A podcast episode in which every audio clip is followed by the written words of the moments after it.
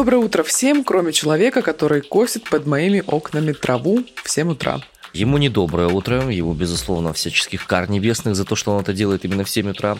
Доброе утро всем, особенно спасибо тем, кто включил дождик сейчас на территории Омской области. Очень сложно было просыпаться. А у тебя есть э, какое-то вот это вот кроме? Доброе утро всем, кроме? Слушай, у меня около дома стройка идет, и я хочу посмотреть в глаза тому, кто в этот дом несчастный пятиэтажный вставил так много стекол. На протяжении недели я слышу, как эти стекла разбиваются. Ты знаешь, это вот звуки, которые сопровождают стройку. С одной стороны, кто-то где-то сверлит что-то новое делает, с другой стороны, кто-то что-то выкидывает, и это разбивается с жутким грохотом. Я не могу понять, как много там стекол, но они, короче, бьются прям, ну вот уже неделю подряд по 6 часов в день. Это странно. В общем, сегодня в опале рабочие люди. Вот они трудятся, а мы неблагодарные абсолютно. Ну, вот такие. Да, подкаст «Осторожно, утро». Арина Тарасова из Красноярска. Иван Притуляк из Омска расскажут вам о том, что происходит на этой планете, в нашей стране, в наших городах и, может быть, в ваших тоже. Российское Министерство обороны прокомментировало ситуацию в Кременчуге. Оппозиционный политик Илья Яшин арестован на 15 суток по обвинению в неповиновении полиции. Ну что, кажется, Турция прогнулась. Страна поддержит вступление Финляндии и Швеции в НАТО. Накануне Российское Министерство обороны рассказало свою версию произошедшего в Кременчуге. Там считают, что разрушенный в результате ударов торговый центр не функционировал. А также рассказали о том, куда все-таки была цель попасть, потому что заявили, что все-таки ракета выпущена была, но, разумеется, не по торговому центру, как заявляют в Минобороны. Далее цитата по заявлению ведомства Минобороны России. Вчера в Кременчуге в Полтавской области российские ВКС нанесли удар по ангарам с оружием и боеприпасом, поступившим от США и европейских стран в районе Кременчугского завода дорожных машин. Оружие и боеприпасы, сосредоточенные там для отправки украинской группировки в Донбассе, поражены. Детонация хранившихся в ангаре боеприпасов вызвала пожар в расположенном рядом не функционировавшем торговом центре.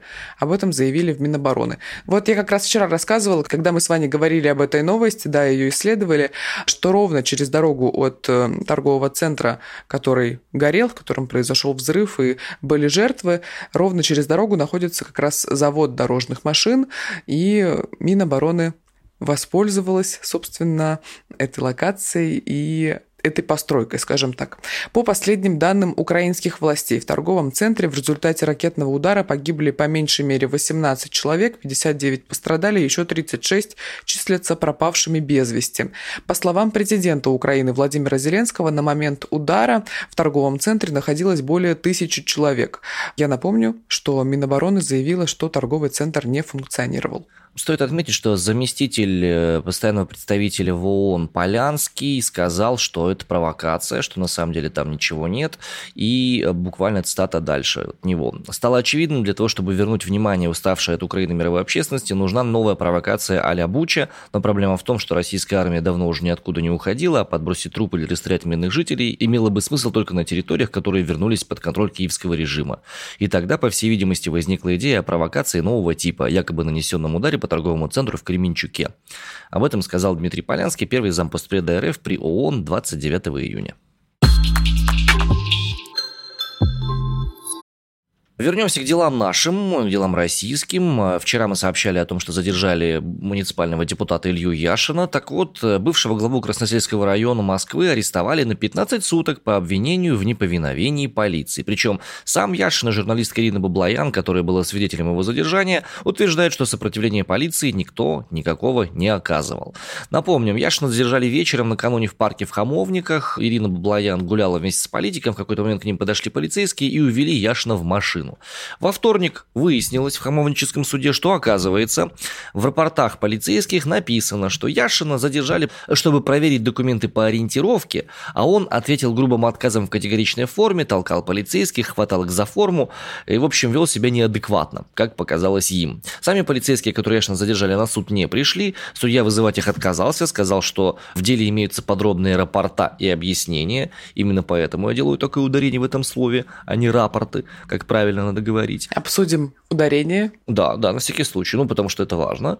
Яшин в суде сказал, что не оказывал сопротивления никакого, назвал содержание их рапортов лживым и сфабрикованным, ну и к тому же не было возможности посмотреть видеорегистраторы. Казалось бы, самое основное действие, которое можно было совершить, дайте видео, и сразу будет видно. Даже опубликуйте вы его, чтобы еще больше человека ушельмовать.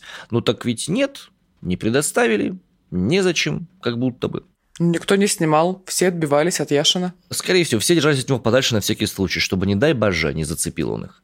Э, по мнению Яшина, эта ситуация достаточно простая. Это задержание намек на то, что ему нужно из России уезжать. Типа, уезжай из страны, как же тебе это еще объяснить? А он пишет у себя в телеграм-канале, что, повторю еще раз, да, я непонятливый, нет, я никуда не уеду из своей страны. Об этом он в своей телеге написал, собственно. Напомню, что в мае на Яшина составили 4 протокола по статье дискредитации российской армии, штрафовали штрафовали по трем из них уже на 90 тысяч рублей. Если он повторно эту статью нарушит, то может быть уже возбуждено уголовное дело. Комментируя протоколы, Яшин писал, насколько я понимаю, мне грозит крупный штраф и в перспективе уголовное преследование, позиция моя простая. Бегать прятать ни от кого не буду, от слов своих не откажусь. Также политик проходит он свидетелем по делу Алексея Горинова и Ирины Котеночкиной. Это муниципальные депутаты, бывшие коллеги Яшина, которых обвиняли в распространении фейков о действиях российской армии. Горинова заключили в СИЗО, а Котеночкина Пушкина уехала из России. Ну и в продолжение темы взаимодействия с судебными властями на адвоката, защищающего Ивана Сафронова, завели дело о военных фейках. Это уже второй адвокат Ивана. Значит, в отношении президента адвокатской палаты Удмуртии Дмитрия Талантова, защитника обвиняемого в государственной измене журналиста Ивана Сафронова, возбуждено уголовное дело о военных фейках. Утром, во вторник, накануне, Талантов сам сообщил о своем задержании, указав, что пишет пост в Фейсбуке, пока его не видят. Дело возбудили по статье «Публичное распространение заведомо ложной информации о действиях вооруженных сил России». Об этом сообщили адвокаты Талантова. По этой статье грозит до 10 лет в основе дела пост адвоката, опубликованный в апреле. Тогда он осуждал события в Мариуполе, Ирпении и Буче, и после этого один из блогеров-патриотов, такой ура-патриот Роман Скоморохов из ресурса «Военное обозрение» заявил на юриста в Следственный комитет и ФСБ. В итоге дело против Талантова возбудило Следственное управление Следственного комитета России по Москве. Ожидается, что адвоката этапируют в столицу. Как я сказала ранее, это уже второй адвокат Ивана Сафронова, а в прошлом году другой защитник журналиста Иван Павлов был обвинен в разглашении тайны следствия. Кстати, Иван Павлов признан иноагентом.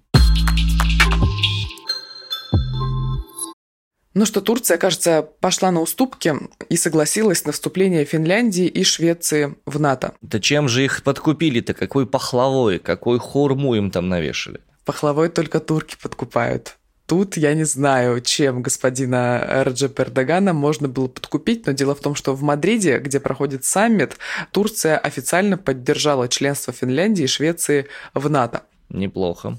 В канцелярии Эрдогана, в свою очередь, заявили, что Финляндия и Швеция обязались не поддерживать запрещенную в Турции рабочую партию Курдистана и организацию исламского проповедника Фитхулаха Гюлена, а также уйти от политики эмбарго против турецкой оборонной промышленности.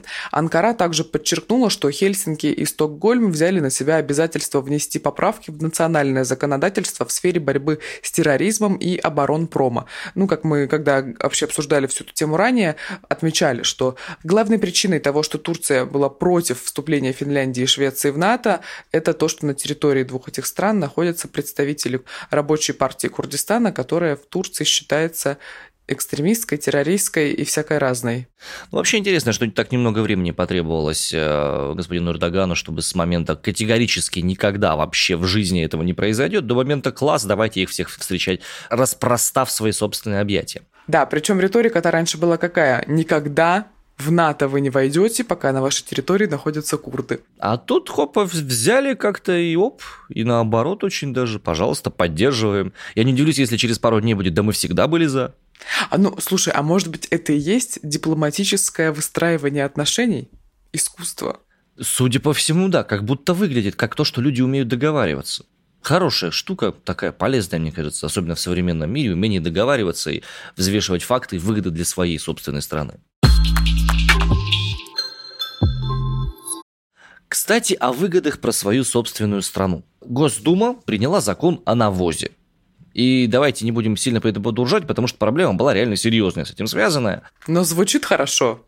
Оказывается, по действующим законам РФ в области охраны природы навоз является отходами производства, и это не позволяет использовать его нормально в сельскохозяйственном обороте. То есть, представьте себе, вы какой-нибудь сельскохозяйственный регион типа там Алтайского края, я не знаю.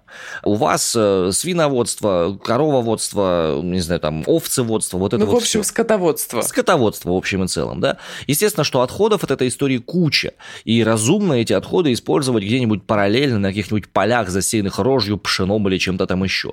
Но по действующим законам это все является отходами производства, и для того, чтобы их использовать, необходимо платить лицензионные сборы и получать огромное количество согласовательных всяких документов. В итоге для использования одной тонны, я извиняюсь, этого самого плодородного навоза требуется порядка там от э, семи сотен до полутора тысяч рублей просто заплатить в пустоту и в никуда. И некоторые хозяйства тупо банкротились, потому что не могли нормально утилизировать эти самые навозы, хотя, по идее, в любой деревне вам скажут, что если у кого-то есть корова или там коза или там лошадь, то с большим удовольствием все это на огород разбрасывается и нормально все там дальше растет. Так вот, э, по экспертным оценкам, которые приложили к закону этому принятому, в России ежегодно образуется около 180 миллионов тонн побочных продуктов животноводства, и закон, который приняли, позволяет создать самостоятельную отрасль обращения органических удобрений, экспортировать эту продукцию и использовать побочные продукты в качестве сырья в сельскохозяйственном производстве. Вот это будет правильно с точки зрения авторов проекта. Как отмечает РИА Новости, теперь на навоз можно будет оформить право собственности, продавать или покупать его без бухгалтерских сложностей. Как приятно что хотя бы здесь наша жизнь стала проще. Ну, при кажущемся таком юмористическом характере этой новости, на самом деле для именно сельскохозяйственных регионов нашей страны это очень-очень очень мощный сдвиг, и это действительно очень полезная штука, которую следовало принять уже, ну, как минимум лет 10, плюс-минус. Отправимся в Германию. Там суд приговорил бывшего охранника концлагеря Заксенхаузен к пяти годам тюрьмы. Но штука в том, что этому охраннику уже 101 год. Йозеф Шуц – самый пожилой человек, когда-либо представший перед судом за соучастие в военных преступлениях во время Холокоста. Пенсионер сейчас живет в Бранденбурге, и он признал себя невиновным, заявив, что абсолютно ничего не делал и не знал об ужасных преступлениях, совершавшихся в лагерях. «Я не знаю, почему я здесь», – сказал он на закрытии судебного процесса в понедельник, пишет русская служба BBC. Но прокуроры заявили, что он сознательно сознательно и добровольно участвовал в убийствах более трех с половиной тысяч заключенных в лагере и потребовали пятилетнего тюремного срока. Ну, собственно, потребовали и назначили. Я не знаю, тут просто хочется сказать такое, что ответственность за подобного рода преступления, она вот настигает людей даже в 101-летнем возрасте, с очевидностью, что срок назначили ниже нижнего, скорее всего, по этим преступлениям, но человек не избегнул наказания, и в этом есть сила судебной власти, неотвратимость наказания за преступление нацизма.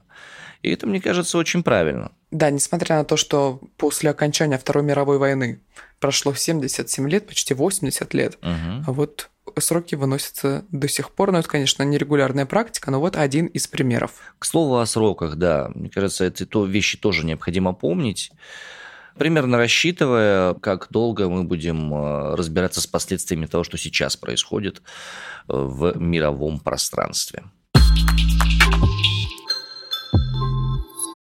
Господа, господа, новости из автомобильного мира, мира, который мне люб, близок и который мне дорог. Оказывается, россияне все чаще стали ремонтировать свои автомобили в гаражах. Какая-то вот такая вот история. Доля россиян, которые отказываются от услуг ремонта в дилерских центрах, увеличилась с 28% в августе прошлого года до 31% в мае этого. Кроме этого, россияне стали чаще привозить с собой на СТО запчасти, которые купили самостоятельно, и особенно владельцы японских марок. 58% против 45% прошлого года. Собственно, что это означает? Это означает, что стало больше левых запчастей. Официальные дилеры ушли из страны, да, и всякая леватура. А ты знаешь, в чем штука? Несмотря на то, что официальные дилеры ушли из страны, сотрудники Автоньюз сделали несколько кадров с дроном, чтобы разоблачить миф про дефицит машин в России. И разоблачили. Десятки тысяч новых машин никому не нужны. Они простаивают на складах в Подмосковье. Там Mercedes-Benz, Kia, Geely, Hyundai и так далее. Склады полные, но россияне не торопятся их опустошать. В мае, вот, например, только пять брендов Lada, Kia, Hyundai и коммерческие подразделения ГАЗ, Рено и УАЗ сделали больше тысячи продаж. Машины есть, но по ценам таким они никому не нужны, а дилеры их снижать не готовы, потому что закупали с товаром, когда доллар был выше 80 рублей, а сейчас он, ну, почти 53, 50, 52, 97, вот он был с утра. А машин реально, тачек стоит куча, вот с дрона кадры, просто поля автомобильные. Интересно, почему же никто не покупает автомобиль? Что случилось? Вань, ну, денег нет. Машины-то дорогие. Ага. Ну да, ну да, ну да, ну да. Ну, это уж извините. Кто как потопает, тот так и полопает, как говорила моя прабабушка. Ах, моя любимая новость за последние несколько лет, хотела сказать. Красноярск стал одним из самых популярных авианаправлений у россиян в июле. И не просто так. Я за это лето уже показываю город третьему человеку. Вот вы могли в понедельник слышать в нашем подкасте легендарное появление нашей СММщицы Даши Паясь. Вот она прилетела сюда в отпуск. Даша! Да, но ее уже здесь нет. Угу отправилась смотреть горы без меня. Абсолютно заслуженная история Красноярска. Это офигеннейший город. Он, по-моему, из всех сибирских городов он самый красивый. Да. Вот, причем самый современный. Есть нюансы по поводу велоинфраструктуры. Это Сорян, правда. но у вас одного острова не хватает. Велодорожек по городу нет, но мы сейчас не об этом. До этого, до Даши, приезжал наш слушатель из Москвы, тоже мы немножко походили, посмотрели город. В общем, очень здорово, я очень рада, что приезжают люди, у меня есть возможность показать им наш замечательный город К, который вошел в десятку и занял восьмую позицию в рейтинге авианаправлений у россиян в июне путешествий по России. Подсчетами занимался сервис поездок и путешествий tutu.ru. Аналитики брали за основу данные о проданных билетах. Лидером рейтинга стал Сочи, на втором месте по популярности оказалась Москва, на третьем Санкт-Петербург. Далее идут Минеральные воды, Калининград, Махачкала, Новосибирск и на восьмой строчке Красноярск. Девятый Екатеринбург и замыкает десятку город Казань. Вот, Махачкала. Помнишь, мы с тобой говорили в одном из весенних наших эфиров о том, что посвященных туризму, куда будет народ летать? Вот в Махачкалу предлаг, предлагали, приглашали. Очень популярное направление оказалось. И вот подтверждение нашим словам. Вот июньские отпуска народ проводит в Махачкале. Да, у нас был майский выпуск о том, как трансформируется туризм в России, так что идите слушать. Очень хороший, кстати, эпизод, очень он мне нравится. Но знаешь, что меня удивило? То, что Красноярск находится выше, то есть он популярнее, чем Екатеринбург и Казань. Хотя вот они ближе к центру. В целом, мне казалось, что Казань очень такое популярное туристическое место. О, это безусловно популярно, просто к нему уже слетать все успели, а Красноярск, это знаешь, О, боже, боже, поехали в тайгу к медведям, в, как этот, эм, Красноярск. Главное, не путать с Краснодаром, прошу вас, не позорьтесь. Да-да-да. И Омск с Томском не путайте, там 3000 километров разницы, если промахнетесь, будет очень сложно потом обратно возвращаться. Но еще удивляет то, что Новосибирск популярнее Красноярска, потому что в этом городе что? Крематорий, аквапарк и музей водки. Все. Нет, вот тут я с тобой категорически не соглашусь.